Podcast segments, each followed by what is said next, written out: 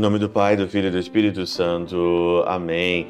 Olá, meus queridos amigos, meus queridos irmãos. Nos encontramos mais uma vez aqui no nosso Teós, Viva de Coriezo, Percor Maria.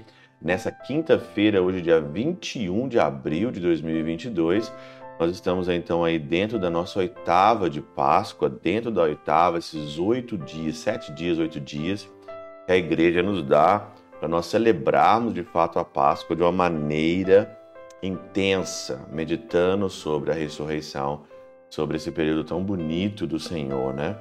Viva de Coriezo, Percor, Maria. Hoje o evangelho continua o evangelho de ontem, Lucas capítulo 24, 35 a 48. Ontem foi aí os discípulos de Emaús. E os discípulos de Emaús voltaram para Jerusalém e se reuniram lá com, com os discípulos de novo e contaram tudo o que tinha acontecido pelo caminho.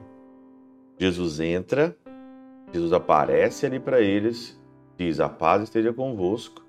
E eles ficaram todos muito preocupados, cheios de medo, achando que era um fantasma, que era alguma coisa assim parecida. E aí então o Senhor pergunta: Por que estáis preocupados? Por que tendes dúvida no coração? Olha, sou eu mesmo, né? Sou eu, estou aqui, tocai, sou eu mesmo, tocai em mim, vede. Um fantasma não tem carne nem ossos, como estáis vendo que tem. Esse pensamento aqui, né? Da onde que vem esse pensamento, né?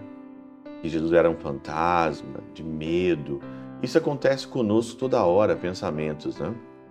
E São Beda diz aqui no, na Catenária que pensamentos eram esses, se não maus e perigosos, pensamentos maus e perigosos.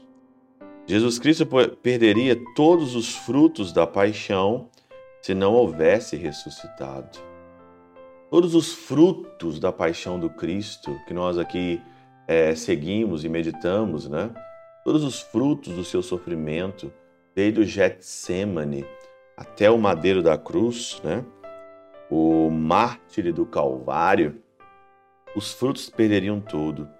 Ele aparece aqui como um hábil trabalhador que diz que dissesse: Devo colher o que plantei, ou seja, a fé que, vinda do céu, desce até o coração.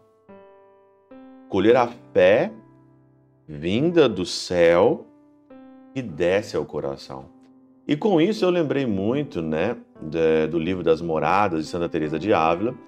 Santa Teresa de Ávila, ela faz uma comparação muito interessante entre o contentamento e estar com o Senhor, né, se contentar e as graças espirituais, né? Aqui nesse evangelho, né, o, o Senhor apareceu, eles viram o Senhor de com carne e osso aqui. Isso daqui não é um contentamento, mas isso daqui é uma graça especial, uma graça de ver o Senhor mesmo ali é, face a face, como Santa Teresa de Ávila também teve pela moção espiritual, pela sua vida de oração. Mas a fé é o contentamento que sai do céu e vem para o coração a partir do nosso pedido, da nossa vontade. E a primeira coisa que tem é nós apartarmos desses pensamentos aqui maus e perigosos. São Beda vai dizer aqui: ora, tais pensamentos não vieram do céu, mas subiram da terra como erva daninha. Dentro da igreja, a gente escuta pessoas entendidas dizendo que Cristo não ressuscitou, que a ressurreição de Cristo não precisava e Cristo ressuscitou, mas de uma maneira repensada, que nós temos que repensar a ressurreição. Mais uma vez, pensamentos de gabinete, pensamentos de, é, de livrescos, pensamentos aí universitários que são legais até um certo ponto você pensar, você questionar, você buscar, você não ser burro em certas ocasiões, mas o Senhor veio colher a fé e o que, que é a fé?